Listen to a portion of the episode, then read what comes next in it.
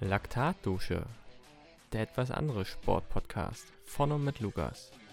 Präsentiert wird das Ganze von der LVM Versicherungsagentur Daimler und Kelling.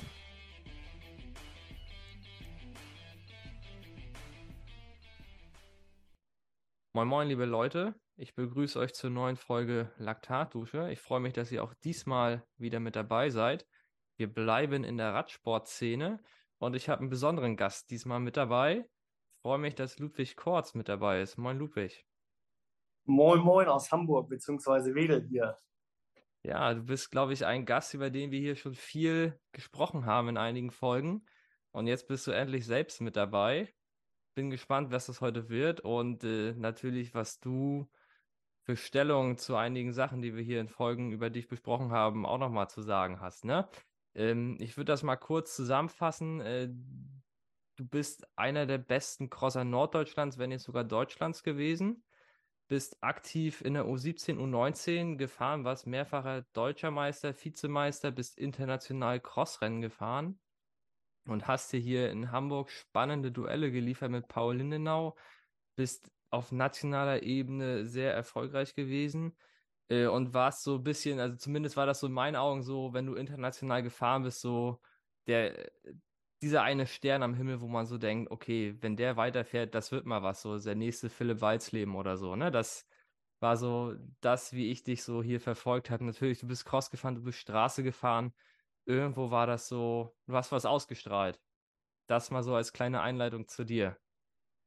Ja, ich muss ich mal nachfragen, ob du dich überhaupt da in der richtigen Zeile äh, gefunden hast oder ob du dich vielleicht verlesen hast. Nein, vielen Dank. Also freut mich natürlich sehr, sowas zu hören. Auch jetzt nach der Zeit, wo ich doch ein bisschen länger weg war. Aber äh, genau, also in großen Teilen stimmt das. Ich war tatsächlich äh, zweimal deutscher Meister im Cross, Junioren, erstes und zweites Jahr. Genauso wie dreimal hintereinander Zweiter, das waren die drei Jahre davor. Ähm, also von U15 zweites Jahr bis U17 zweites Jahr. Genau, und da waren wir relativ aktiv. Ich vor allen Dingen mit meinem Vater, den Bernd, wo wir da durch die äh, Länder hier in Europa gereist sind, viele internationale Rennen und ähm, ja auch einige deutsche, deutsche Rennen, hier Deutschland Cup Rennen gefahren. Genau, das war die Vergangenheit. Ja, also ich, ich, ich erinnere mich sozusagen an, an drei Leute, die sich eigentlich überwiegend duelliert haben. Das warst du, das war Paul Lindenau und dann gab es noch Lauritz Urnauer, der so sozusagen mal mit reingerutscht war. Das waren so, ihr wart immer irgendwie so ein, eine Konstellation, die sich duelliert haben. Ähm, aber bevor wir darüber sprechen, würde mich mal interessieren, wie bist du überhaupt zum Radsport gekommen? Ich meine, du hast zwei Geschwister. Bei einem weiß ich, dass der früher selbst gefahren ist. Äh, war das so mit der Zugang zum Radsport? Ja, ganz genau. Also ich habe insgesamt drei Geschwister, noch eine jüngere Schwester und zwei ältere Brüder. Ähm, und das ist genauso, wie du es gesagt hast, ähm, so gekommen. Also zu Beginn war mein Vater mit äh, dem ältesten Bruder Johannes zusammen äh, unterwegs. Wir haben viel trainiert und sind dann auch zu Rennen gefahren. Und äh, wie der Zufall das damals wollte, sind die hier im Hamburger Westen beziehungsweise in der Marsch am Deich ähm, eine Runde trainieren gefahren und hatten dann den äh, Jens Schwegler und das Stevens-Team damals, ähm, das muss dann irgendwie 2009 oder sowas gewesen sein, vielleicht auch ein bisschen früher oder ein bisschen später. Aber die, äh, genau, haben die getroffen beim Training und ähm, dann ging das für meinen Bruder äh, immer so ein Stückchen weiter. Der ist dann in den Harvestuder Radsportverein gewechselt und ähm, ja, hat dann da auch viele Rennen bestritten. Ähm, genau, und dann bin ich da oft mit gewesen, also bei den Rennen zum Zugucken. Da war ich noch ein bisschen zu ein eigenes Rennrad zu bekommen oder ein eigenes Rennrad fahren zu können. Ähm, aber ja, da stand man natürlich an der Strecke und hat äh, dem, den Elite-Rennen zum Beispiel oder Juniorenrennen ähm, aufmerksam zugeguckt und hat gesehen, wie da die Profis oder die, die Professionellen ähm, fahren. Genau, und hat das bestaunt. Und dann dachte ich mir irgendwann, muss ich unbedingt ein eigenes Fahrrad haben. Und dann kam es dazu, dass äh, meine Eltern mir ein Rennrad gekauft haben oder gegeben haben, von Stevens damals sogar schon. Und ähm, ja, dann war 2000 und ich weiß gar nicht genau, das müsste dann auch neun oder zehn gewesen sein, ähm, wo ich als U13-Fahrer das erste Rennen gefahren bin. Das war dann aber äh, sozusagen Straße. Äh, hast du sozusagen dein, deine Schule erstmal auf der Straße sozusagen durchlaufen, also wie alle, weil sozusagen, ich glaube, vor der U15 ist auch doch kein Cross-Rennen, sondern Cross-Laufen, richtig? Genau, richtig. Also da bin ich zwar auch schon hin und wieder mit einem Mountainbike damals von Stevens ähm, bei den Cross-Trainingseinheiten mit dabei gewesen, aber die ersten Schritte habe ich auf der Straße gemacht. Äh, das Fahrrad war einfach ein Rennrad, so ein rotes Alp d'Huez Rennrad. Äh, genau, und damit war ich natürlich der glücklichste Junge auf der Erde, ähm, als ich mit dem dann die ersten Straßeneinheiten fahren konnte.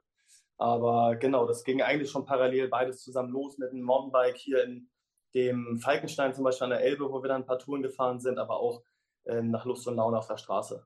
Ja, kannst du dich noch an dein erstes Radrennen erinnern? Ja, ganz genau. Ähm, das ist von der Harburger RG gewesen, in Harburg, um so eine Tatanbahn oder es war, glaube ich, eine Asphaltbahn, aber so eine Laufbahn. Und ähm, da war ich als, ich glaube, es war sogar U11 damals noch oder U13 erstes Jahr, eins von den beiden. Aber ähm, da weiß ich noch, da sind wir ja alle zusammen einfach auf die Plätze fertig los. Und ähm, ich glaube, das waren dann sechs oder sieben Runden, die man erfahren musste. Und das war das erste Rennen, genau. Ah, cool. War das da, wo jetzt sozusagen dies, diesen Winter Cross-Bundesliga war da oder noch woanders? Ja, den genauen Ort weiß ich tatsächlich gar nicht mehr. Das könnte man aber noch herausfinden. Aber es war, es kann ziemlich gut äh, hinkommen, dass das da war, wo das äh, diesjährige oder letztjährige Deutschland Cup Rennen war. Ja. Ja, cool. Äh, und Platzierung? Äh, ich, ich habe das damals sogar gewonnen, tatsächlich, ja. Einstand nach Mars. Ja, genau. Also ich kann mich da so gut daran erinnern, weil da äh, auch andere mitgefahren sind, aber natürlich mit irgendwie einem Mountainbike oder einem BMX-Rad. Und ich glaube, ich war sogar der Einzige, der da damals das Rennrad hatte und damit da natürlich schon einen Vorteil hatte. Ähm, deswegen, genau. Aber das war das allererste Rennen. Weiß ich hey. noch. Wie gestern. Ja, ich finde das cool, also sozusagen in diesen jungen Altersklassen U11, U13, wo, wo sozusagen noch alles erlaubt ist, das ist irgendwie wie so, vergleiche das ganz gerne mit so Gravel-Rennen heutzutage, ne, weil es gibt irgendwie klar irgendwo so, so Grundregeln, aber auch kein richtig festgeschriebenes Regelwerk und irgendwie jeder kommt mit dem, was er hat, so, ne, das ist eigentlich ganz cool gewesen damals. Ja, absolut, da ging es ja auch nur um den reinen Spaß, also da war ja nichts Leistungsbezogenes dabei, sondern einfach nur, dass alle heil ins Ziel, ins Ziel kommen und ähm, Spaß haben, ne. Ja, und wie bist du dann sozusagen zum Cross gekommen? Weil das war ja dann nachher eigentlich so mit, also ich habe das eher so wahrgenommen damals immer, du hast halt Straße mitgenommen, aber dein Augenmerk lag schon deutlich auf dem Cross, ne? Und sozusagen dann nachher im August dann die Pause gemacht und sich dann auf die Cross-Saison, die im September, Mitte September meist losging, vorbereitet. Ja, ganz genau. Also ähm, vorab möchte ich hier auf jeden Fall nochmal äh, für die, die zuhören und eventuell was mit zu tun haben, ähm, natürlich einmal meiner Familie danken, die damals auch schon äh, zu 100 Prozent hinter mir standen und das alles koordiniert und organisiert haben. Also ohne die wäre das sowieso alles gar nicht möglich gewesen. Genauso aber auch ähm, der Sponsor, der mich damals unterstützt hat, das, äh, die Radmarke Stevens, genauso wie das Stevens Team. Und ähm, ich bin damals, nachdem mein Bruder äh, mit Jens dann Kontakt hatte, natürlich auch direkt in den Harvesterhuder Radsportverein gewechselt und der HRV ist eigentlich äh, durch und durch auch äh, Cross. Ne? Also wenn man da in den Verein fährt, kommt man eigentlich, glaube ich, gar nicht drum herum. Gerade in der Jugend, dass man da vernünftig ausgebildet wird. Und äh, so auch bei mir, ab in den HRV und ähm, somit auch Straße sowie Cross. Also im Winter wird äh, Cross gefahren, im Sommer Straße. Und wie du schon gesagt hattest, also ich hatte über die Zeit dann so ein bisschen den Fokus auf äh, den Crosssport gelegt bin aber genauso motiviert und ambitioniert auf der Straße unterwegs gewesen, aber habe den Crosssport so ein bisschen favorisiert. Zum einen natürlich, weil man da Erfolge gefeiert hat, ähm, aber auch, weil das ja abwechslungsreicher war und mir schon mehr Spaß gemacht hat als ähm, ja, vielleicht drei oder vier Stunden Rennen, die es zwar damals nicht ganz so waren, aber wo das Training hingeht, so ein bisschen länger. Das war damals zwar auch schön, aber nicht, nicht äh, zu 100 Prozent das, was ich dann auch machen wollte. Ne? Ja, und äh, erinnerst du dich auch an dein erstes Crossrennen? Äh, das erste Crossrennen, ja, das weiß ich auch tatsächlich noch. Das war als U15-Fahrer. Ähm, das war sogar direkt ähm, ein Deutschland-Cup-Rennen, soweit ich das noch erinnern kann. Das war in Hamburg-Horn auf der Galopprennbahn. Und ähm, ja, da ne, war ich natürlich als äh, Grünschnabel unterwegs und musste mich erstmal zurechtfinden, weil das alles irgendwie so aufregend war, generell auch der ganze Tag. Aber an eine Sache kann ich mich auf jeden Fall direkt erinnern, dass wir an der Startlinie standen und äh, ich noch irgendwie was zurechtgezuddelt hatte da an meinen Schuhen oder an meinen Handschuhen. Und ähm, dann fiel der Startschuss und ich war so überrascht, dass die nach dem Startschuss alle losfahren, wie als, weiß nicht, wären die von irgendwas gestochen worden. Ähm, da genau war ich ein bisschen überrascht. Dann kam ich, glaube ich, als Vorletzter um die erste Kurve. Ähm, aber danach genau ging das peu à peu immer ein bisschen besser, weil man wusste, was, was da genau abgeht. Ja, äh, kann ich mich auch sehr gut erinnern an dieses Rennen. Das hat immer Spaß gemacht, da auf dieser Galopprennbahn. Äh, halt, für mich war das damals, ich bin da auch zweimal gefahren. Das war damals, glaube ich, beides mal in Deutschland Cup. Und das war halt einfach äh, krass, wenn du halt so gesehen hast, mit was für Material die Leute da angekommen sind. So für mich, ich habe das ja so nebenbei gemacht, Cross, war das so, du hast ein Rad und dann wird das schon irgendwie gehen und die hatten dann alle zwei, drei Räder schon damals mit dabei und dann sich so richtig professionell warm gefahren. Und da habe ich mich halt auch immer gefragt, so warum fahren die sich so intensiv warm? Und dann kommt ja dieses, äh, was du gerade beschrieben hast, dass man halt beim Start direkt losballert.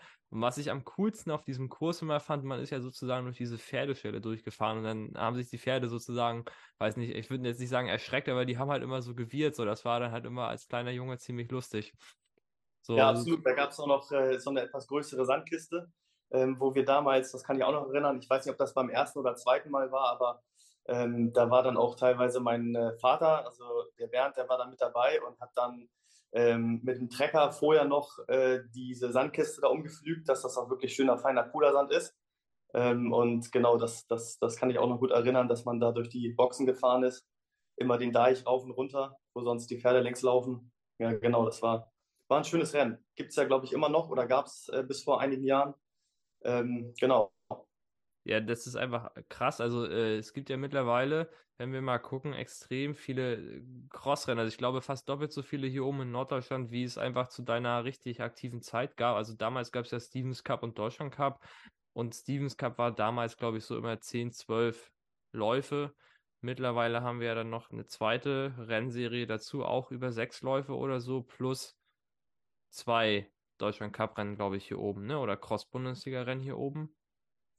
Ja, genau. Also so richtig genau drin in dem, was auch beim WSMs Cup, wie viele Läufe und wo genau und welche man da auch noch mitfahren könnte. Das ist ja auch teilweise relativ weit oben von Niedersachsen. Da bin ich tatsächlich gar nicht so genau drin. Ich hatte jetzt äh, die letzte Zeit, wo ich jetzt wieder aktiv gefahren bin, natürlich den Stevens Cup auf dem Schirm, weil das alles wirklich schön da um Hamburg herum ist.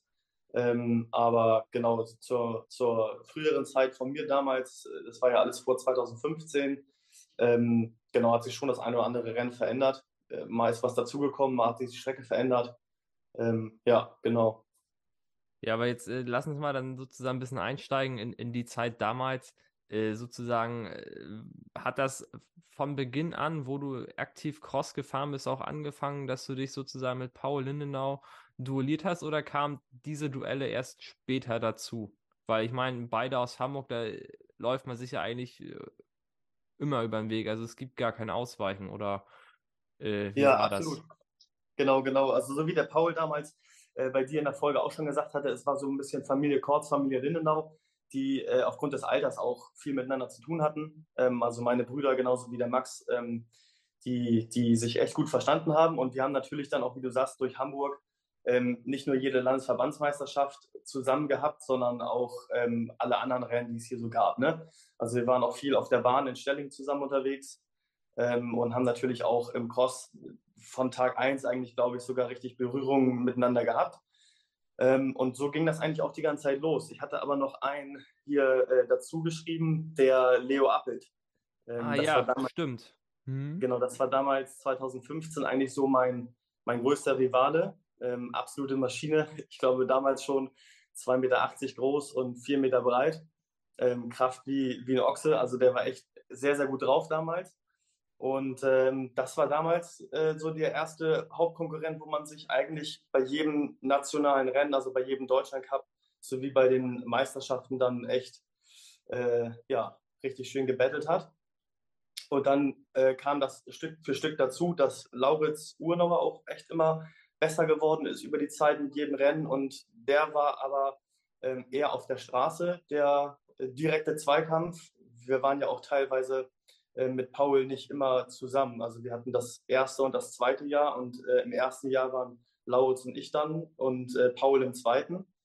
Ähm, und der ist dann ja natürlich dann immer äh, antizyklisch rausgegangen, sodass Lauritz und ich dann übrig geblieben sind. Und ähm, genau, das war, wie gesagt, mit Lauritz eher auf der Straße der Zweikampf und mit Paul ähm, natürlich auch, aber da ist mir das eher im Kopf geblieben, dass wir im Cross wirklich ziemlich enge Kämpfe miteinander hatten. Ja, es ist ja fast so eine Lions-Geschichte wie sozusagen zwischen Wout van Aert und Mathieu van der Poel, ne? Wenn man da mal so ein bisschen Parallelen zieht, seit klein auf immer wieder begegnet. Ja, genau. Also äh, ich vergleiche mich natürlich ungern eigentlich mit denen, weil das natürlich eine ganz andere Liga ist, aber man kann sich das schon so ein bisschen ähm, auf klein für uns dann vorstellen. Das stimmt wohl. Ähm, und wie Paul auch in der Folge gesagt hatte, ist es auf jeden Fall so, dass das uns beide extrem vorangebracht hat. Ne? Also, dass man dadurch dann immer wusste, ich muss im Training 110 Prozent geben, ich muss jede Woche versuchen, besser zu werden in dem, was ich tue, ich muss ähm, schlauer fahren und ähm, das vielleicht nicht immer zu einem Sprint ankommen lassen, äh, weil das einmal geklappt hat zum Beispiel. Ähm, und das war auf der Straße genauso. Also mit Lauritz äh, waren das echt geile Zeiten. Wir sind ja genauso wie mit Paul, also Lauritz, ich und Paul, unter anderem ähm, zusammen im Bundesliga-Team dann in den Juniorenzeiten gefahren auf der Straße. Und ähm, das waren, wie gesagt, sehr, sehr coole Zeiten. Wir waren bis zum Startschuss, äh, fand ich immer sehr, sehr gute Freunde. Und im Rennen hat man auch darauf geachtet, dass man da jetzt äh, nicht dem ja, ne, besten Freund beziehungsweise auf dem Rad dann besten Freund vor die Karre fährt, sondern mhm. dass man da äh, auch dementsprechend Abstand hält. Aber genau, das war echt eine schöne Zeit und hat uns, glaube ich, alle, alle drei gut vorangebracht.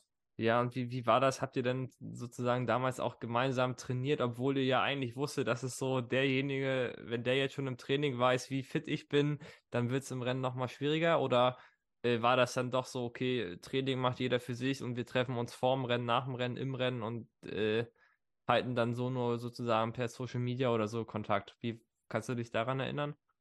Ja, genau. Also es war so, dass, ähm, so wie ich das erinnere, dass der Lauritz aus Bergedorf gekommen ist, Paul aus Norderstedt und ich dann hier aus äh, dem Hamburger Westen aus Rissen. Ähm, und das ist natürlich immer schon eine kleine Distanz gewesen, auch für uns damals, wenn man äh, wie um äh, 15, 16 Uhr aus der Schule gekommen ist, dann hatte man wirklich ganz, ganz wenig Helligkeit nur noch.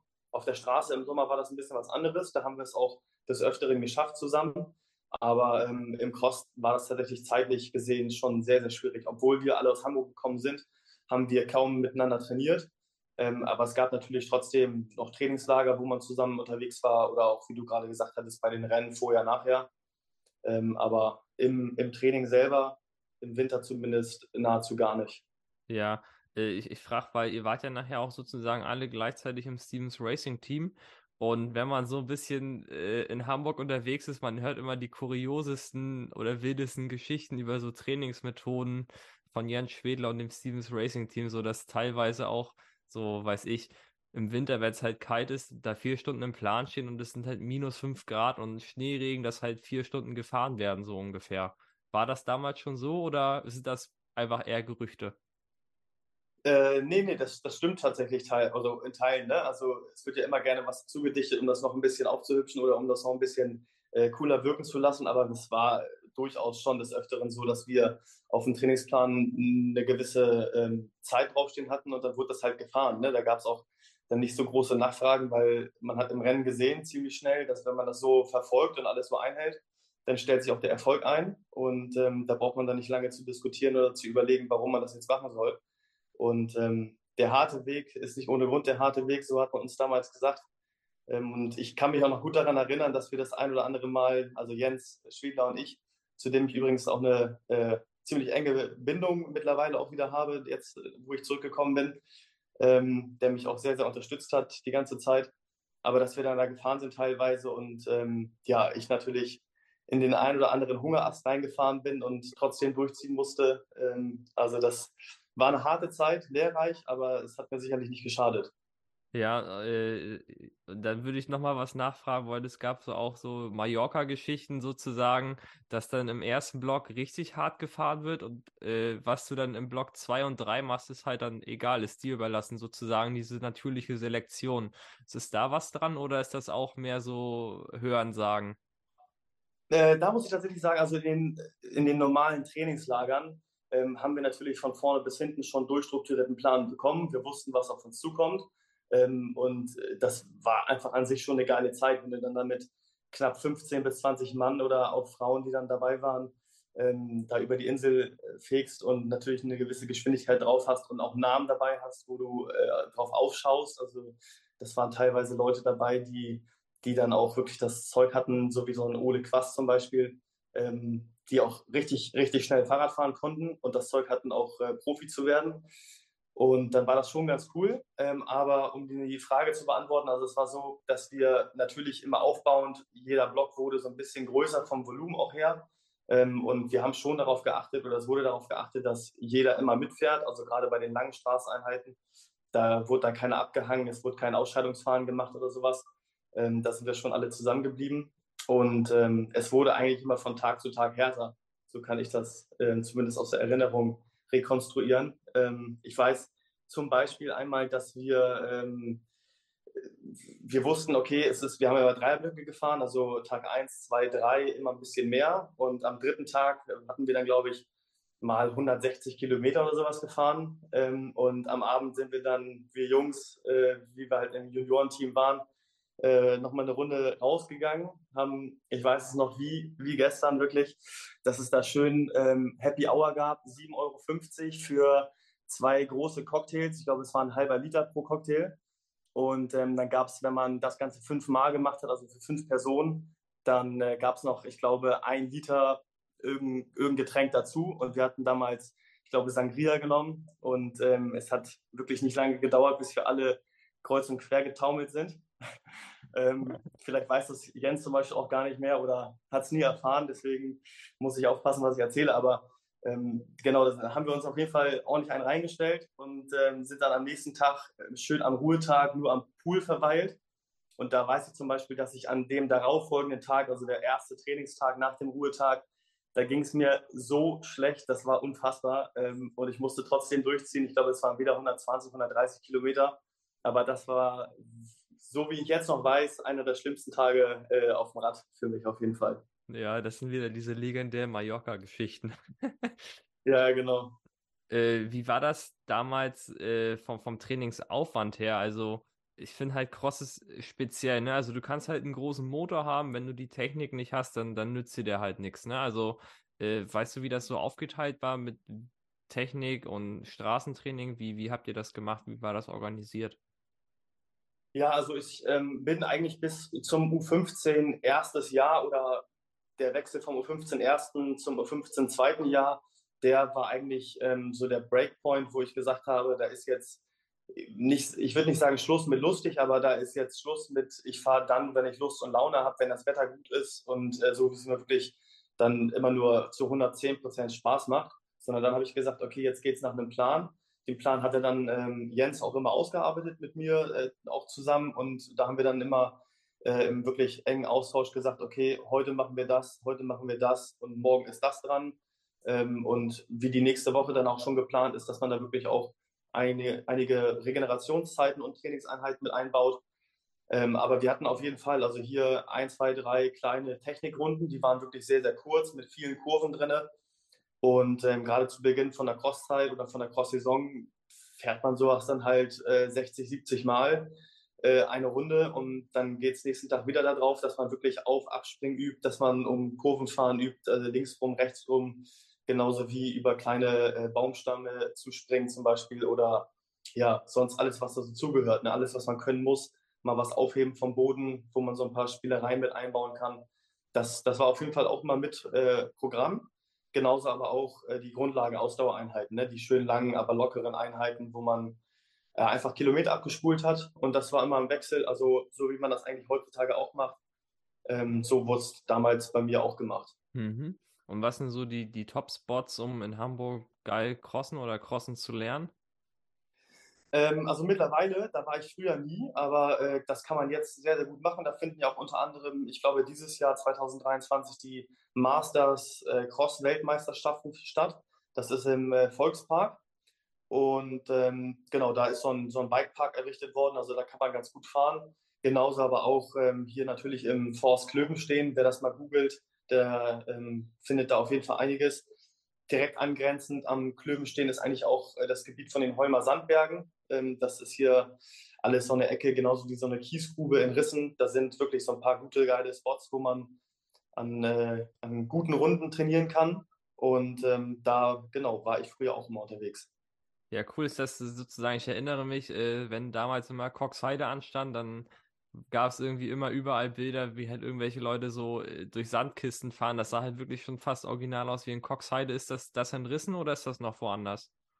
Genau, das, ist, das sind die Holmer Sandberge. Ähm, da kann man wirklich ideal dafür trainieren. Ich weiß nicht genau, ob der Sand, äh, die Qualität des Sandes dann immer gleich ist, aber da wusste ich auf jeden Fall, wenn es zu so einem Sandrennen geht, dann ist man die Woche oder die zwei Wochen davor auch oft da gewesen, um genau sowas zu trainieren. Ne? Dann die Kurven nachgebaut, mit versucht, den Steigungen auch nachzubauen, dass es wie im Rennen wirkt und dann so oft fahren, bis man selber das Gefühl hat, dass das kann laufen. Ne? Ja, ist ja so, dass man, äh, oder im Cross ist ja diese Technik, dass du da sauber bist, ist ja fast wichtiger als der Motor, ne? So, das ist zumindest so, wie ich das wahrnehme. Du kannst halt noch so viel Power haben, wenn du halt technisch unsauber bist, dann wird das nichts, richtig? Ja, also stimmt zum Teil. Ähm, ich habe es bei der Deutschen jetzt äh, in München auch wieder gesehen. Da gab es einige, die ich auf dem Papier auf jeden Fall hätte auch stärker eingeschätzt. Ähm, aber wenn das da, also es waren ja auch extreme Bedingungen, aber wenn man da dann sieht, okay, ne, die Technik ist einfach nicht vorhanden, man weiß nicht, wie man auf nassen, rutschigen Untergrund äh, fahren soll, wie man sich da verhalten soll, dann bringt das tatsächlich nichts, dass du da so einen riesen Motor hast und theoretisch gesehen äh, drei, vier Stunden lang dementsprechende Wattzahlen treten kannst. Andererseits, wenn du die Technik hast und da wirklich fein drauf bist, dann nützt es auch nichts, wenn der Motor nicht stimmt. Ne? Also man sieht das ja beim ja.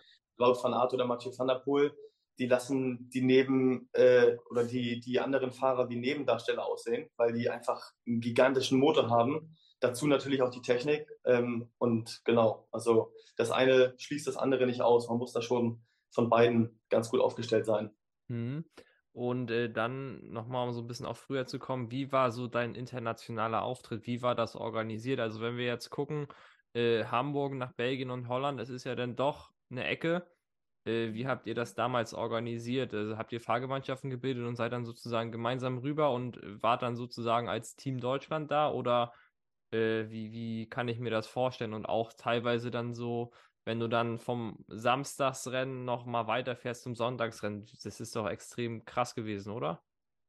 Ja, absolut. Also ich äh, muss auch da wieder zusagen, deswegen hatte ich das am Anfang ansprechen wollen, dass Stevens, ne, genauso wie der BDR und äh, meine Familie im Hintergrund, die haben wirklich zu 99 Prozent das alles gemanagt und haben das für mich geplant und ich musste da ähm, ganz, ganz oft nur noch das i-Tüpfelchen draufsetzen, damit das Ganze stimmig ist und auch funktioniert. Also ich bin teilweise äh, in der Wintersaison, das weiß ich zumindest, fast jeden Freitag. Also ich bin, glaube ich, so 20, 25 Rennen pro Saison, pro Wintersaison gefahren. Ähm, und dann genau bin ich sehr, sehr oft freitags zum Beispiel früher aus dem Unterricht raus, wurde direkt abgeholt, hatte am Donnerstag zuvor meine Räder fertig gemacht, äh, meine Tasche gepackt, äh, wurde dann, wie gesagt, am Freitagmittag abgeholt, die letzten Stunden ausfallen lassen oder dann entschuldigt ausfallen lassen. Ähm, und dann ging es schon los. Ne? Dann musste man der, die vier, fünf Stunden nach, nach Belgien oder Holland fahren. Ähm, und genau, dann wurde ab da eigentlich auch alles übernommen. Also Stevens hatte teilweise äh, in Abstimmung mit meinen Eltern dann die Hotels gebucht. Ähm, die haben geplant, wann man wo losfahren muss, um wo zu sein. Und man selber als Fahrer musste dann am Ende immer nur noch sagen, ja, ich will da fahren, nee, ich will da nicht fahren, weil, weil, weil. Ähm, aber das ist, wie gesagt, schon eine große Stütze gewesen von denen. Ähm, aber wie du gesagt hast, also da ging es teilweise ähm, nach dem Rennen ausfahren, alles einpacken, sauber machen, direkt zum nächsten Hotel, dort dann wieder einchecken, ähm, Regeneration, ähm, Planung für den nächsten Tag, dann äh, mit den Mechanikern oder mit meinem Vater hauptsächlich damals auch äh, Abstimmung, was für Material wird gefahren, wie, wie ist die nächste Strecke und so weiter. Also das war ein, schon ein relativ großes Team und wir sind aus ähm, Hamburg auch des Öfteren mit einem großen Teambus von Stevens gefahren, dass sich das natürlich auch logistisch lohnt und auch ähm, ja, dann, dann praktikabler ist, als wenn da jeder selber hinfährt. Ähm, aber das war schon eine Riesenunterstützung vom Team, ähm, wo man selber als Sportler rausgenommen worden ist, um sich aufs Wesentliche zu konzentrieren. Ja, das ist halt, muss man ja vielleicht mal für die Hörer dazu sagen, die da nicht so in der Materie stecken, aber Belgien und Holland, da ist ja dieser Crosssport eigentlich Volkssport, ne? Das ist einfach jedes Wochenende so ein riesiges Fest, was die da feiern. Äh, ich, ich, kann mich noch gut erinnern an die Jahre, wo auch Weltcup hier äh, in Norddeutschland war, in Zeven.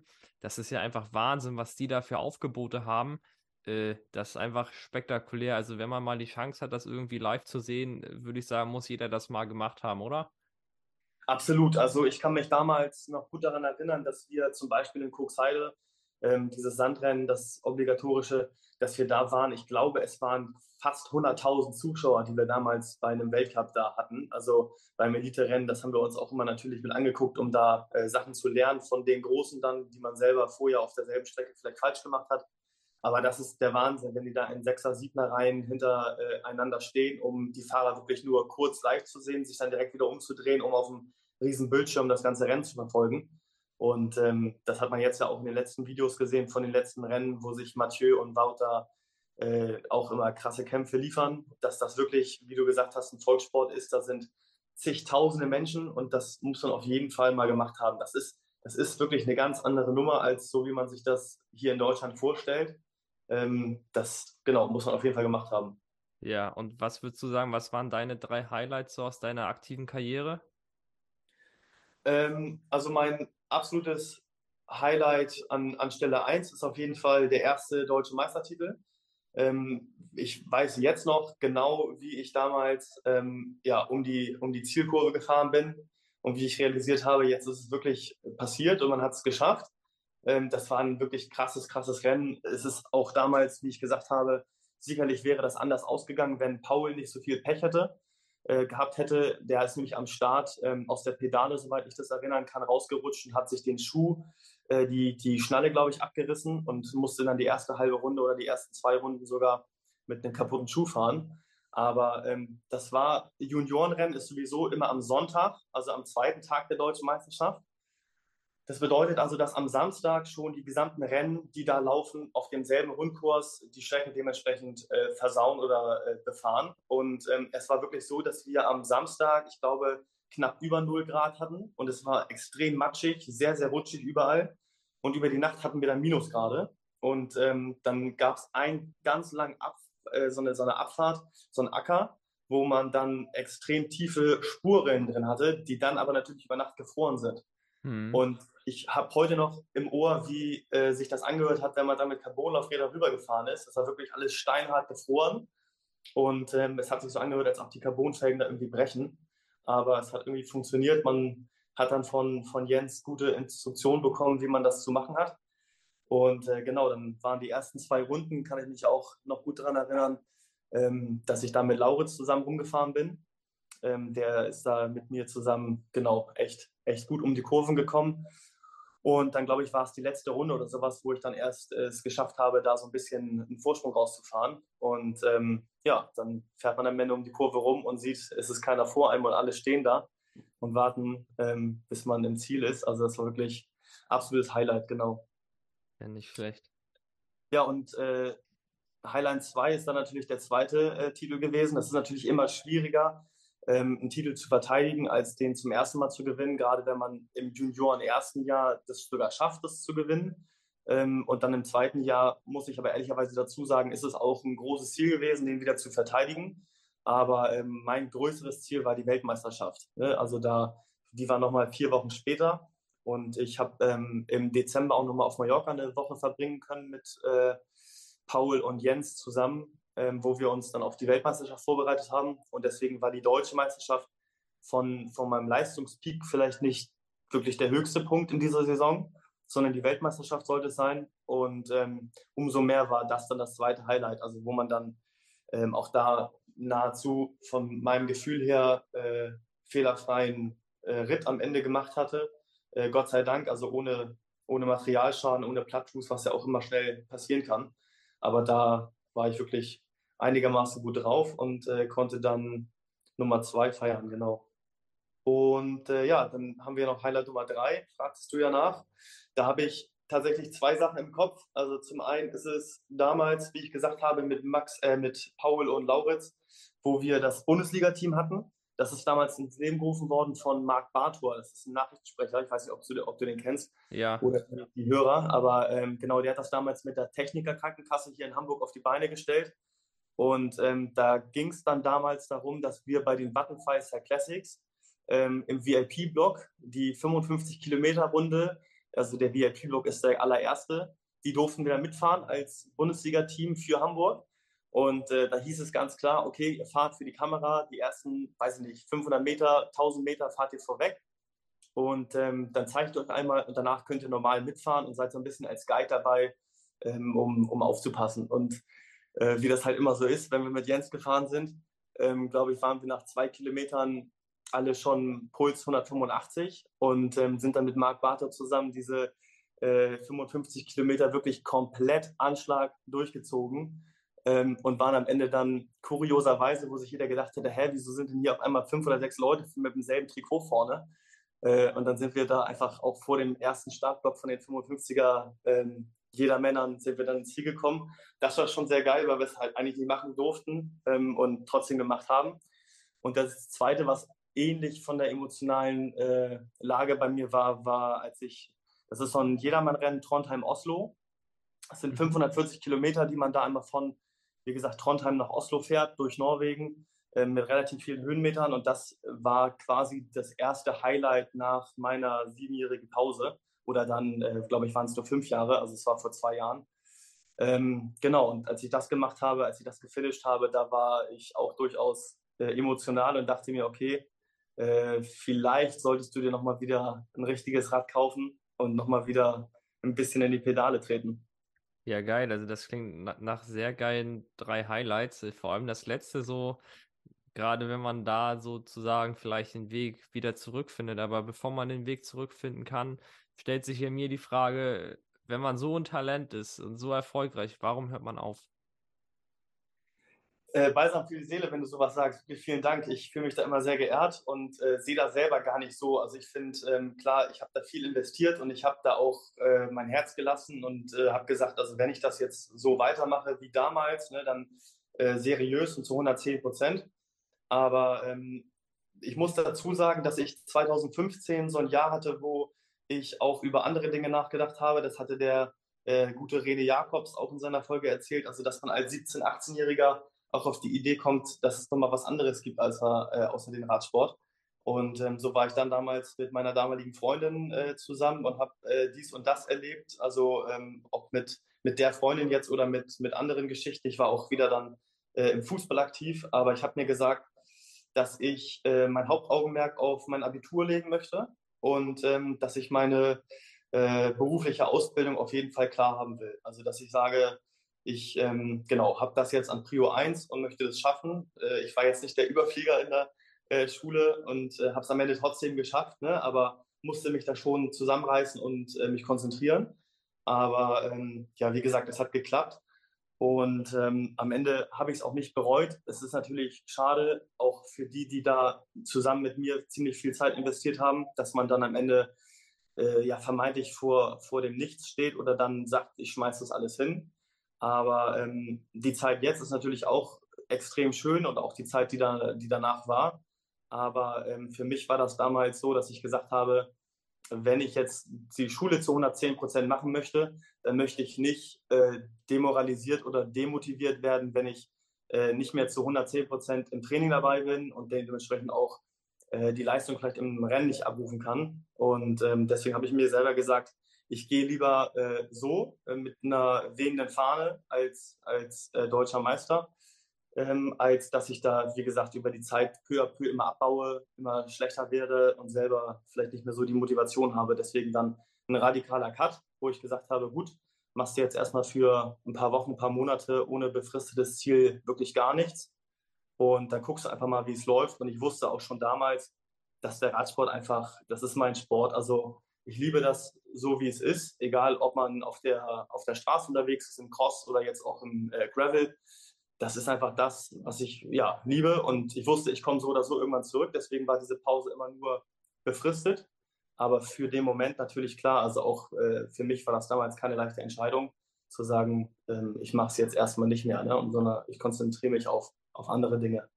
Ja, krass. Also da ziehe ich halt richtig meinen Hut voll. Also das ist halt so, ich sag mal, emotional anstrengend und ein anderes Level zu sagen, okay, äh, ich habe einen anderen Fokus, ich, äh, für mich ist Schule, meine Ausbildung wichtig. Äh, das schaffen nicht viele und das ehrt dich auf jeden Fall, dass du da sozusagen deinen Weg so gemacht hast. Ne? Und wenn wir jetzt gucken, hat ja auch, oder es war der richtige Weg, ne? wenn wir das jetzt mal so sagen, oder?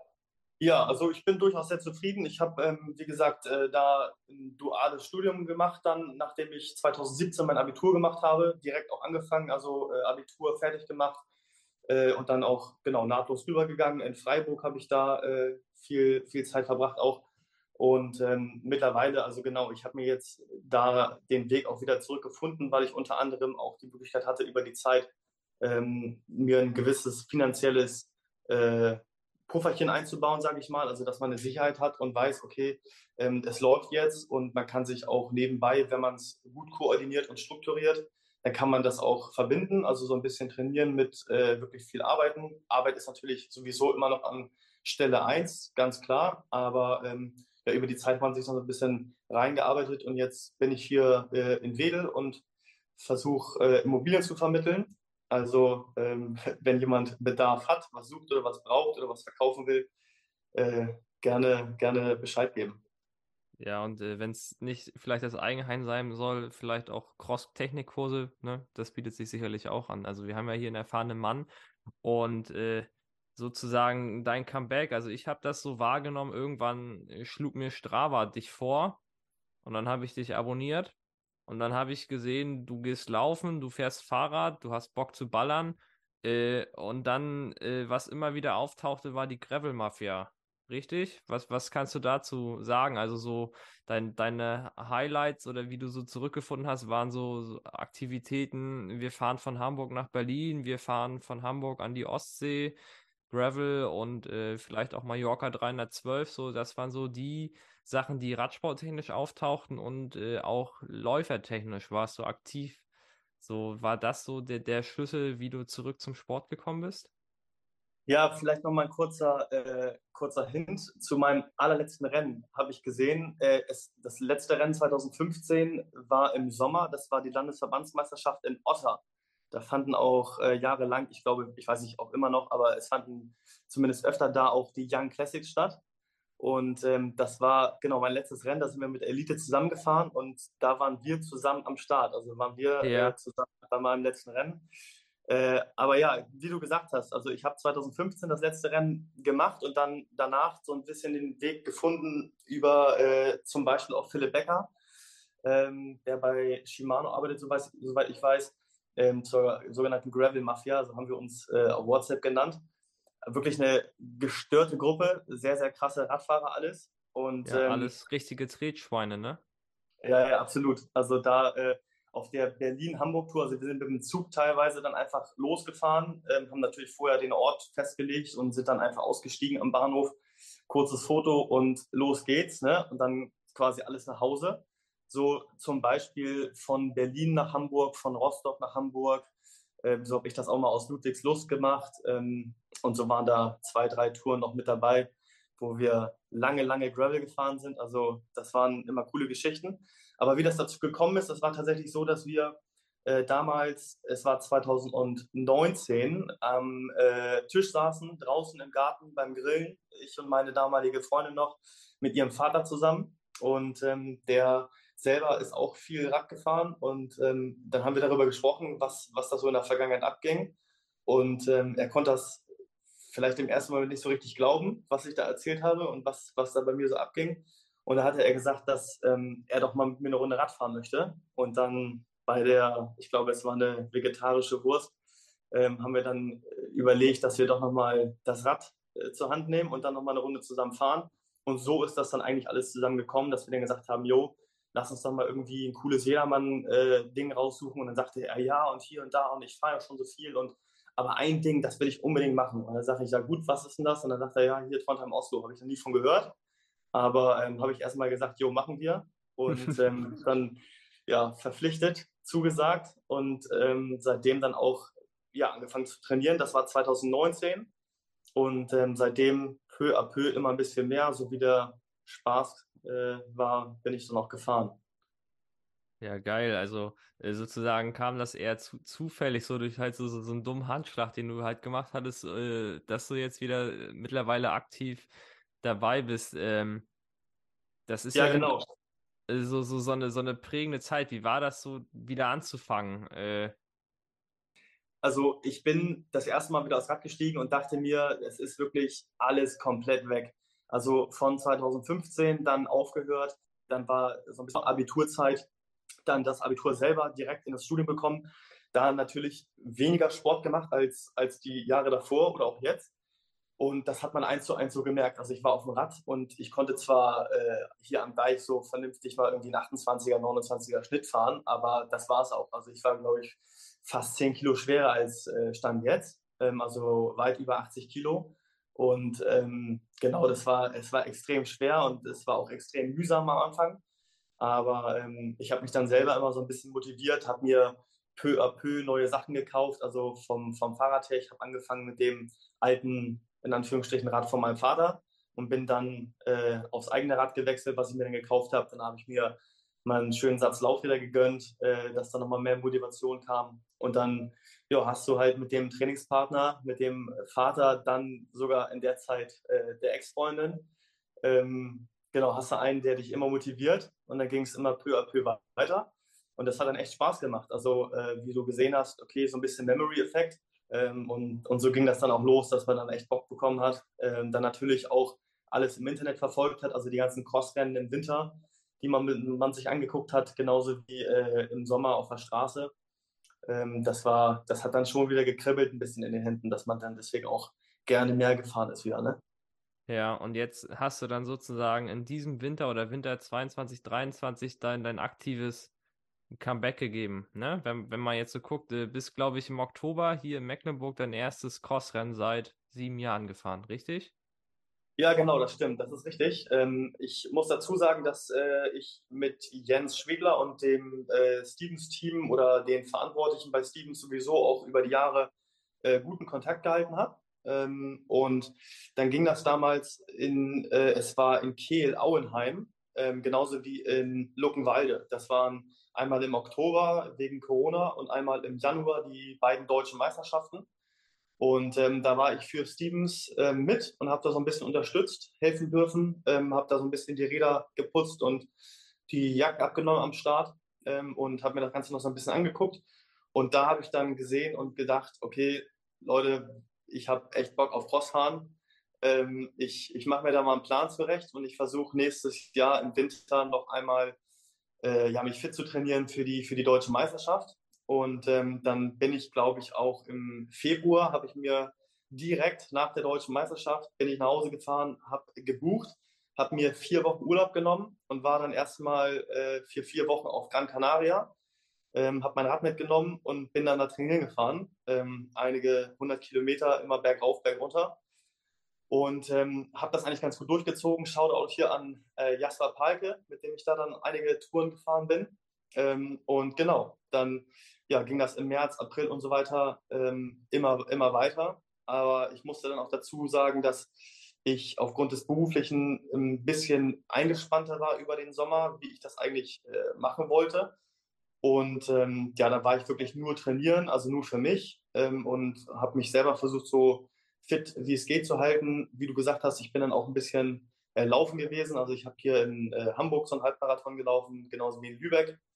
Und ähm, genau, dann war aber schon wirklich seit dem deutschen Meister äh, oder seit der deutschen Meisterschaft in, in Luckenwalde war klar, ich will in zwölf Monaten fit am Start stehen bei der deutschen Meisterschaft. Ähm, da habe ich das noch keinem gesagt, um da äh, mir auch selber so ein bisschen den Druck zu nehmen.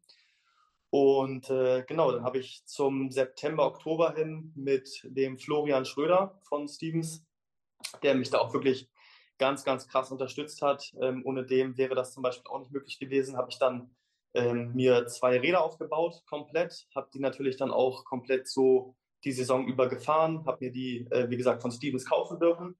Und ähm, ja, dann ging das peu à peu. Äh, erstes Rennen war in Marlow wie du gesagt hattest. Äh, und dann waren das insgesamt äh, sieben, glaube ich, Vorbereitungsrennen bis zur Deutschen. Und das haben wir dann jetzt einmal durchgezogen. Leider nicht ganz so erfolgreich äh, wie gehofft, aber genau, das, das war quasi das letzte Jahr im, im Schnelldurchlauf. Ja, also ich, ich bin sozusagen darauf aufmerksam geworden, weil ich gucke mir dann auch regelmäßig so, wenn hier Rennen sind, die, die Meldelisten an und dann äh, bin ich halt über deinen Namen gestolpert und dachte mir so, ach, da hat jemand was vor und äh, hast ja dann auch gleich sozusagen so angefangen, wie du aufgehört hast, ne? Äh, mit dem Sieg. Ähm, und hast ja auch anscheinend über die Jahre nichts an Talent oder an Technik so richtig eingebüßt, ne? So dass du sozusagen auch da direkt wieder sozusagen in der Elite mitfahren kannst. Ne? Das war ja jetzt nicht so, dass du irgendwo da bei den ganzen Rennen an den Start gegangen bist und du wurdest da verprügelt wie sonst was, sondern du bist ja dann immer im vorderen Drittel mit dabei gewesen. Ne? So dass, äh, und auch, glaube ich, so habe ich das zumindest verfolgt, so von Rennen zu Rennen besser gewesen. Klar, hier und da mal ein bisschen Pech, aber eigentlich äh, als wenn die sieben Jahre dazwischen, als wenn die einfach nie weg gewesen wären. So, so ungefähr war das so meine Wahrnehmung. Äh, ja, also freut mich, wenn das, wenn das so rübergekommen ist. Also es war tatsächlich äh, vielleicht am Ende nicht ganz so, wie ich mir das vorgestellt habe. Dafür ist es einfach auch das Niveau wirklich ähm, extrem äh, gestiegen über die Zeit, so über die ich jetzt nicht da war im Crosssport. Ähm, aber es hat sicherlich einiges gebracht, dass man zwischendurch so Rennen wie Trondheim-Oslo, wie Mallorca 312 oder diese langen Gravel-Ausfahrten, dass man die gemacht hat, um einfach eine gewisse Grundfitness wieder da zu haben.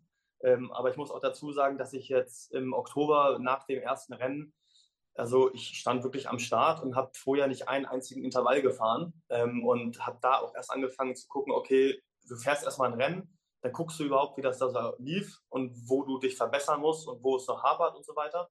Und so ging das eigentlich Stück für Stück, dass man jedes Rennen immer wusste, okay, jetzt mache ich dies, jetzt mache ich das, jetzt muss ich da besser werden. Und da waren mir die Ergebnisse zu Beginn eigentlich gar nicht so wichtig. Klar guckt man da immer drauf und kann sich gut vergleichen.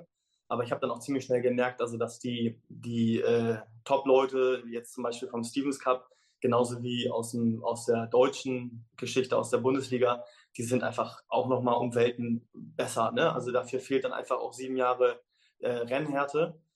Aber ähm, es hat sehr, sehr viel Spaß gemacht, also diese Rennen auch und die, die Trainingszeit. Ähm, und mal sehen, vielleicht entwickelt sich da noch was in der, in der Zukunft. Ne? Ja, also äh, was, mir ja unbedingt so auf, auf, der, auf der Zunge liegt, was mich brennend interessiert, du bist ja sozusagen noch aus der Generation Kanti-Bremse, ne? Also du hast das damit gelernt und es ging ja eigentlich. Es war klar hier und da vielleicht damals ein bisschen hakelig, gerade wenn es nass war mit dem Bremsen und so, aber eigentlich äh, kannte man das ja nicht anders. Heutzutage guckst du in die Startfelder rein, da haben alle das neueste Canyon und alle haben eine Disc. Äh, hast du das auch gemerkt? So was denn so, was würdest du sagen? Hat sich binnen sieben Jahren so im Crosssport grundlegend geändert und was ist so dieser technische Aspekt mit der Scheibenbremse? Was hat dich das irgendwie gehindert oder fandst du das cool? Ähm, ja, also das habe ich auf jeden Fall auch direkt gesehen. Ich habe es natürlich auch über die Jahre so ein bisschen äh, am Fernseher verfolgt oder am Laptop, dass man da gesehen hat, okay, es fahren wirklich alle mit einer äh, Scheibenbremse. Das ist auch sicherlich äh, jetzt Stand der Dinge. Ne? Also da braucht man nicht wieder drüber nachzudenken, wieder zurückzugehen. Ähm, Gerade so bei Rennen wie in äh, Namur, äh, da wo es wirklich auch krass runtergeht und krass hoch, da ist das natürlich schon extrem vom Vorteil. Ähm, und es erleichtert natürlich schon vieles, weil ähm, ja, die Einstellungen dementsprechend an der Felge nicht mehr gemacht werden müssen. Äh, man hat durch die, durch die Bremssättel Vorgaben, wie man die Bremsklötze reinmacht und dann muss man nur noch so ein bisschen justieren, dass es nicht immer schleift.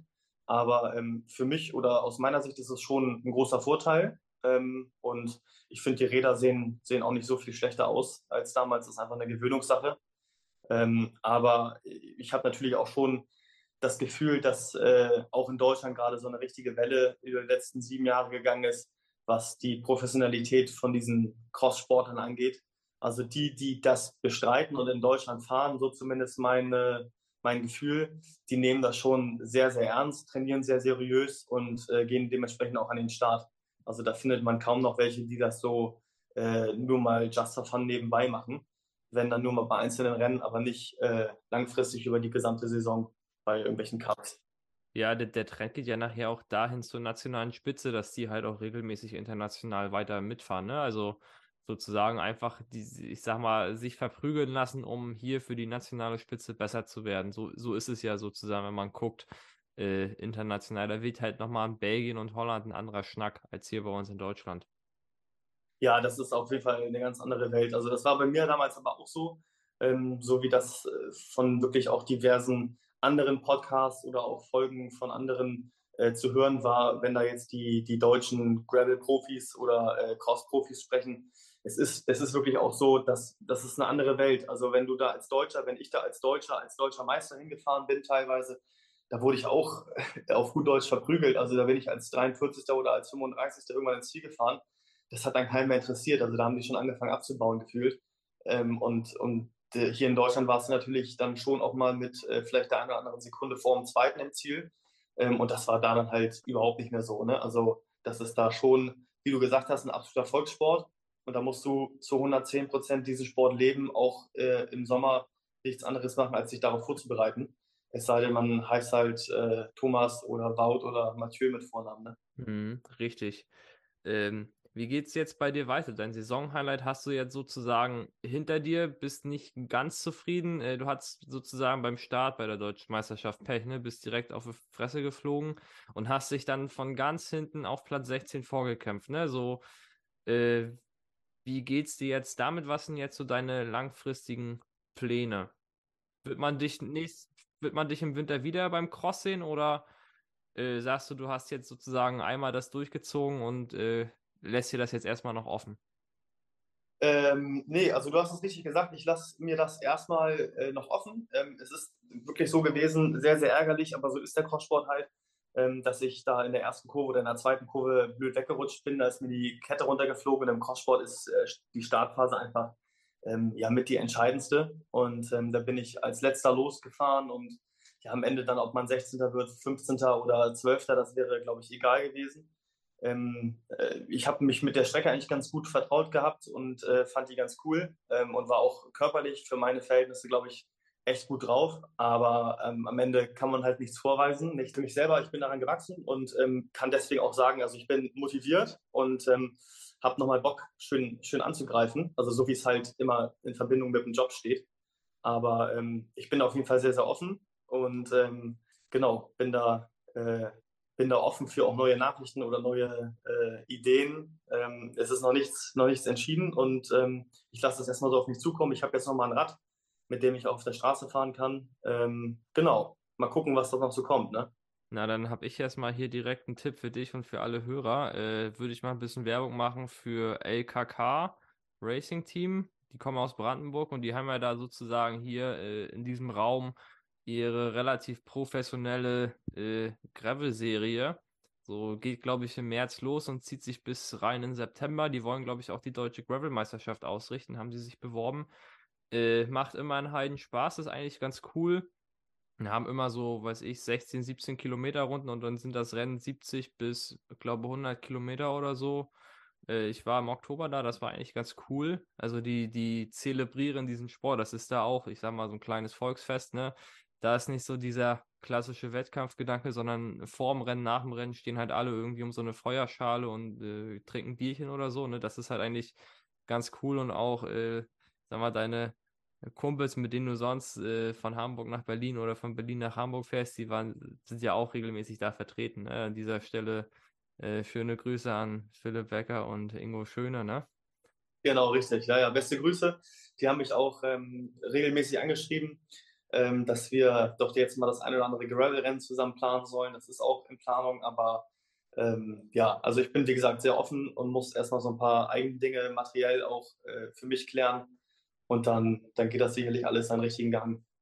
Ja, äh, aber dein nächstes Ziel, was ja so sportlich jetzt auf dich zukommt, ist ja Marathon. Ne? Du, du möchtest wie Paul auch den Hamburg-Marathon laufen. Äh, nachdem du ja, du hast ja schon gesagt, dass du auch ein paar Mal Halbmarathon gelaufen bist. Also da kann man ruhig sagen, dass du eine Bestzeit von 1,26 hast.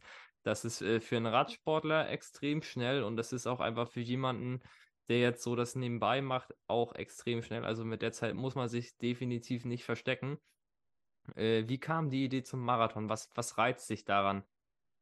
Ja, auch, auch danke dafür, für, für das Lob, freut mich. Ähm, großes Lob hier auch nochmal an äh, einer meiner besten Freunde, den Malte, der äh, Medizin studiert und der mit mir das zusammen, das Laufthema so ein bisschen angegangen ist. Ähm, auch jetzt bei diesen beiden Halbmarathons, glaube ich, heißt es ja, ähm, war das so, dass wir da jetzt nicht monatelang drauf hintrainiert haben, sondern eher irgendwie so vier, sechs Wochen ähm, und dann ein paar spezifische Einheiten, dass man so ein paar Intervalle ein, einbaut und dann ist es halt so ein bisschen äh, einfach loslaufen und, und kämpfen. Und ähm, da haben wir jetzt, wie gesagt, den in Lübeck haben wir zusammen gemacht. Und ähm, dann haben wir gesagt, ja komm, in der Motivation, wir melden uns direkt für den äh, Marathon in Hamburg an, weil der bei uns vor der Haustür ist. Und dann haben wir ein Ziel und müssen auch trainieren dafür. Ähm, genau, und dabei ist es auch geblieben. Also so ein Marathon wollte ich sowieso immer mal laufen. und jetzt bietet sich das an, ähm, haben wir einen Startplatz bekommen. Und äh, ja, ich bin jetzt äh, nach der Deutschen erstmal für sieben Tage oder für jetzt fast 14 Tage äh, raus gewesen. Ich bin noch ein Rennen in Buchholz gefahren, aber jetzt ab nächster Woche geht das Training dann eigentlich los, dass man dann genau für den Marathon trainiert, aber auch nebenbei so ein bisschen für, für den Radsport noch fit bleibt. Und ähm, dann ist das aber auch erstmal Geschichte. Also ich glaube nicht, dass ich da nochmal äh, sage, ich will jetzt den Marathon noch mal besser laufen als, als so, wie man es jetzt vielleicht machen wird, sondern dann ist der Fokus schon eher auf, aufs Radfahren. Ja, abwarten, Marathon ist, ist so sehr, sehr speziell. Man, man lernt sich selbst neu und anders kennen. Und äh, so die, die Reaktion ist eigentlich immer nach dem Marathon nie wieder. Und dann so zwei, drei, vier Tage später, dann, dann fängt man an, so drüber nachzudenken und hat das alles so halbwegs verarbeitet, was eigentlich passiert ist. Und dann kommt so die Erkenntnis, ja, okay, vielleicht nicht nächstes Jahr, aber übernächstes Jahr mache ich das nochmal und dann mache ich das besser und dann bin ich schneller. So, also bin ich gespannt, wie das äh, bei dir, bei dir sein wird. Ähm, habt ihr euch eine Zielzeit vorgenommen? Ähm, ja, Zielzeit, also ich bin jetzt äh, die beiden Halbmarathons, die wollte ich laufen in unter 1,30 und äh, das ja, konnte man beide Male machen. Ich weiß jetzt auch nicht, ob das wirklich so eine überragende Zeit ist. Also ich äh, sehe das, würde ich sogar sagen, eher als äh, vielleicht normal an. Aber du hast da ja sicherlich auch nochmal ein, zwei Zeiten, die du raushauen kannst, wo man äh, staunt. Ähm, aber ich habe mir jetzt so ungefähr gesagt, wo, wo, ein Kämpferherz da auch ein Weg, ne? Deswegen habe ich gesagt, also unter drei Stunden wäre schon, wär schon ganz cool. Hm.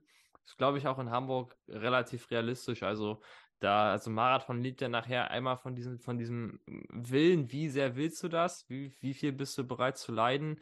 Und äh, wie viele Leute hast du um dich rum, wo du halt sozusagen mitlaufen kannst? Ne? Das ist ja dann auch, hatten wir ja eingangs schon mal drüber gesprochen, dass halt Laufen so einen speziellen Impact hat.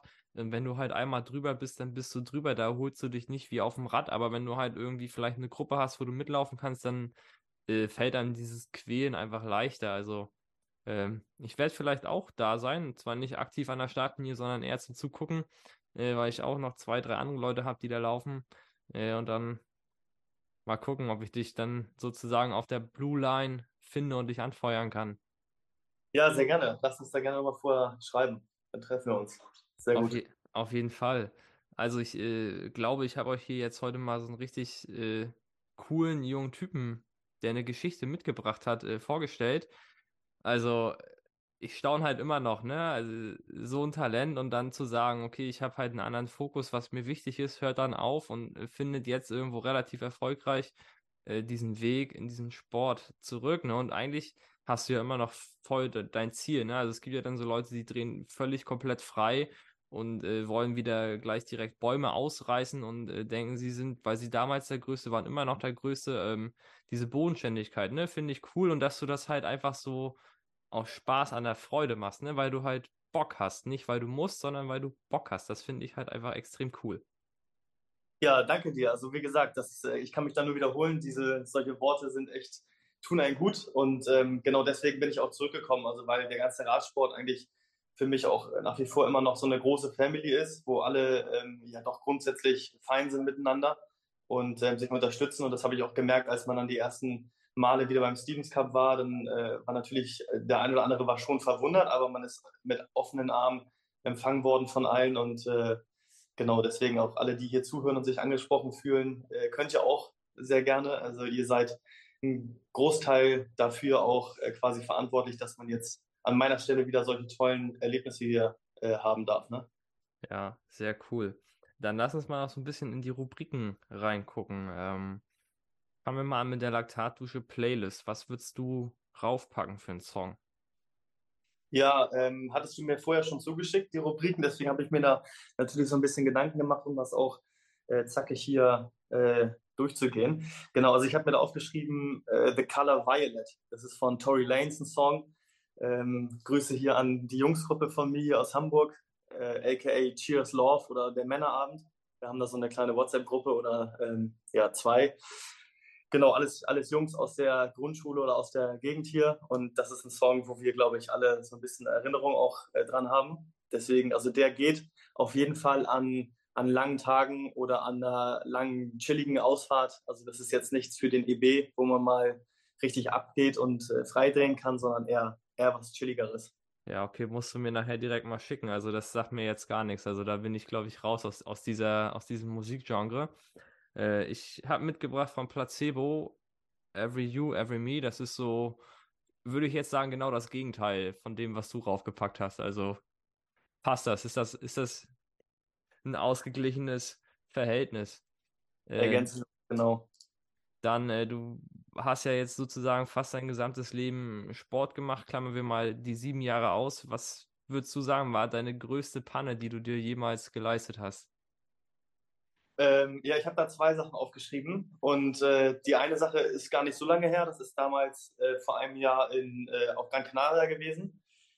Äh, da bin ich tatsächlich ganz normal an nichts Schlimmes denkend da diesen ersten Berg hochgefahren und auf Gran Canaria, also die Leute, die schon mal da waren, die wissen das. Ich bin dann hochgefahren und dachte mir, okay, jetzt geht es hier nochmal ein bisschen hoch und dann kommt hier gleich die Abfahrt und dann äh, hörte das und hörte das nicht auf. Und irgendwann habe ich dann auf der Maps gesehen, dass ich ähm, in der Mitte der Insel war, auf dem ja, höchsten Punkt, also auf dem Berg ganz oben drauf. Es war arschkalt. Ich äh, war kurz, kurz unterwegs und wie so ein Anfänger äh, das halt macht, dann direkt runtergefahren, ähm, kalte Finger gehabt und dann merke ich auf einmal, dass meine rechte Bremse, das war auch äh, eine hydraulische ähm, Bremse, die Scheibenbremse, dass die das Öl verloren hat. Ne? Und oben, weiß nicht, auf wie viel tausend Meter das ist da, die Abfahrt, die man dann irgendwie eine Stunde vor sich hat, nur mit der Vorderbremse zu fahren, das war schon ex extrem heikel. Ähm, und ich bin auch echt ganz, ganz knapp das ein oder andere Mal gerade so um die Kurve gekommen und habe nicht die Leitplanke berührt. Aber ähm, das war, würde ich sagen, schon, ich weiß nicht, wie ich es geschafft habe, aber äh, irgendwie ist auf jeden Fall mein, mein Öl abhanden gekommen und dann konnte ich nur noch vorne bremsen. Und das zweite, auch eine Story, da muss man eigentlich dabei gewesen sein, um das äh, ja so richtig äh, auch vielleicht witzig zu finden jetzt im Nachhinein. Ich bin damals ähm, als kleiner Butsche mit meinen Brüdern und mit meinem Vater zu von Haft gekommen und da hieß es von Jens, gibt ein neues Fahrrad. So. Und dann stehst du da, kriegst das neue Fahrrad, bist natürlich stolz die Bolle und aus dem Häuschen. Und dann gibt es bei Radsport von Hacht ähm, hier in Hamburg so eine ganz kleine geteerte Straße oder so einen Weg, wo du so diese Räder dann äh, testfahren kannst im Laden selber. Und ich fahre da natürlich, der Cross-Spezialist ohnehin, fahre, drehe eine Kurve und schaff's mit, ne, mit meinem neuen Rad wirklich so zehn nagelneue Rennräder in dem Laden anzustoßen, die dann umfallen wie so äh, Dominosteine. Und das hat schön gekracht. Und da äh, war natürlich der Ludwig der Held als, als, kleiner Junge. Und das, das ist mir auch nach wie vor äh, nach den ganzen Jahren im Kopf geblieben, dass der Tollspatschige äh, da das einmal verbockt hat, ja. Und jetzt, jetzt werden im Vorfeld, wenn du dich ankündigst, dass du vorbeikommst, alle Räder beiseite gestellt. Ja, oder zumindest die neuen, die kommen jetzt ja. irgendwo an die Wand und die gebrauchten stellt man dann da irgendwo so hin. Aber ja, genau. Ah, nicht schlecht. Äh, dann wer ist momentan oder wer war so früher dein Lieblingstrainingsbuddy? Ähm, ich muss dazu sagen, dass ich, wenn ich jetzt zurückdenke, von meiner Anfangszeit bis, bis heute, da würde ich sogar sagen, habe ich fast 95 Prozent der gesamten Zeit alleine trainiert. Ähm, die letzten 5% waren dann teilweise Trainingslager oder auch ähm, ja, dann am Ende mit meinen Brüdern. Ähm, und jetzt in der letzten Zeit ist es eigentlich am meisten auch äh, mein Bruder Jakob gewesen. Ähm, aber ansonsten mag ich es tatsächlich auch ganz gerne, alleine zu trainieren. Da kannst du nach deinen Werten fahren mit der Musik, die du äh, gerne hören willst und dann so ein bisschen den Kopf freikriegen. Aber ähm, genau, wenn ich da einen nennen müsste vom Buddy, dann ist das mein Bruder Jakob. Ähm, genau. Ja, äh, du kannst nicht zufällig gut schwimmen, oder? Ähm, ich habe ein Seepferdchen. Ich glaube, ich habe sogar Silber. Äh, aber das letzte Mal so richtig im Schwimmbad war ich, glaube ich, in der Schulzeit. Ja, das ist egal, das kann man ja nochmal lernen, aber so äh, wäre es auch ein guter Triathlet, wenn du gerne alleine trainierst. Das ist ja, ja. So, so, so, das, das Klischee, so der, der Triathlet, der trainiert für sich alleine weil dann kann er seinen Trainingsplan am besten äh, abweichen und wenn da vier Stunden steht, dann musst du vier Stunden fahren und wenn du dann drei Stunden 50 fährst, dann ist irgendwie so das schlechteste, bist du der schlechteste Mensch überhaupt so. So, das ja. vielleicht nochmal als lustige Anekdote nebenbei. Also das, ne, vielleicht an die Leute, werdet lockerer, genießt die Zeit und macht das, was ihr wollt, ne, was euch Spaß macht. Wenn ihr alleine fahren wollt, fahrt ihr alleine. Bin ich tatsächlich auch so dabei. Ich habe auch so gewisse Sachen, das mache ich lieber wirklich komplett alleine weil dann, dann bist du halt für dich, machst das so, wie du es gerne hättest. Aber es gibt dann halt auch so Tage, zum Beispiel auf dem Sonntag, wenn du dann halt drei, vier Stunden fährst oder habe ich auch äh, hier so meine zwei, drei Leute, mit denen wir dann fahren und dann fahren wir halt, ne? Und dann wird halt so geguckt, mal wird sich eher nach dem einen orientiert, mal nach dem anderen, so dass sich das ausgleicht. Also ist halt geben und nehmen. Genauso wie du gesagt hast. Also ich sehe das jetzt im Nachhinein auch wirklich äh, ganz extrem so, dass man, egal was man tut, das sage ich den kleinen äh, Jungs vom Harvest der RV, mit denen wir ab und zu mal jetzt unterwegs waren, die auch beim Stevens Cup mitfahren, ähm, denen sage ich das auch immer wieder oder ich versuche das allen zu sagen, dass man wirklich immer mit Spaß dabei bleiben soll und ähm, das auch wirklich dann immer nur so weit treiben soll, dass es halt nicht zu extrem ist. Also ich habe es damals auch nicht so gemacht, sondern ich habe dann gesagt, ja gut, dann ist halt, ist halt jetzt ein Ende und man übertreibt es nicht und fährt irgendwie äh, ohne Emotionen und ohne Motivation dann immer weiter. Ähm, aber das ist wirklich, wie du sagst, das Wichtigste. Also Spaß haben, ähm, weil das wirklich Unterhaltungsindustrie ist und für einen selber, für das eigene Ego, dass man vielleicht fit wird und so weiter. Aber ähm, es gibt wichtigere Dinge im Leben und wenn man, wenn man einen Sport hat, der einen Spaß bringt, ist das super. Also das sollte man auch beibehalten. Absolut. Äh, dann, was ist so dein Lieblingsgetränk in der, ich sag mal, Off-Season? Ähm, also auf jeden Fall, wenn ich nach dem Training nach Hause komme, egal wie, egal wann, eine Cola ist auf jeden Fall immer sehr, sehr geil. Ähm, aber wenn ich jetzt in der Off-Season bin, dann bin ich tatsächlich so, also wenn du was Alkoholisches hören willst, dann äh, würde ich gerne mit einem Bierchen anstoßen. Das reicht mir eigentlich.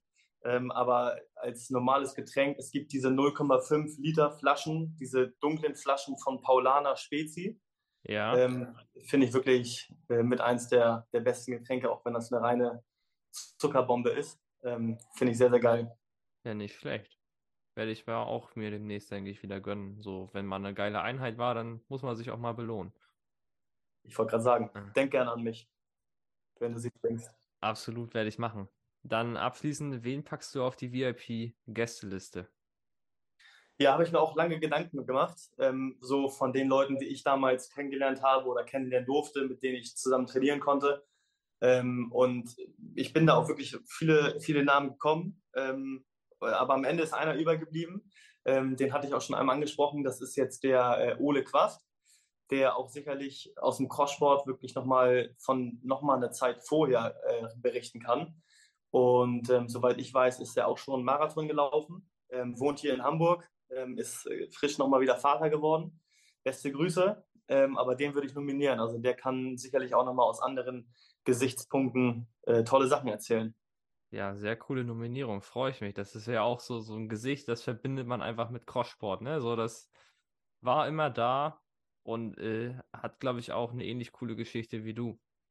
Und ja, genau. Also ich kann mich zum Beispiel daran erinnern, dass er damals in Lorsch bei der Deutschen Meisterschaft ähm, gegen Marcel Meisen gewonnen hat. Und äh, das, glaube ich, war noch gut 23, wenn ich mich recht entsinne ähm, wo er dann auch im, im deutschen Meistertrikot danach dann fahren durfte. Unter anderem auch einer der Hauptmotivationsgründe, äh, wie, wie, ich dann damals so auch weitergemacht habe.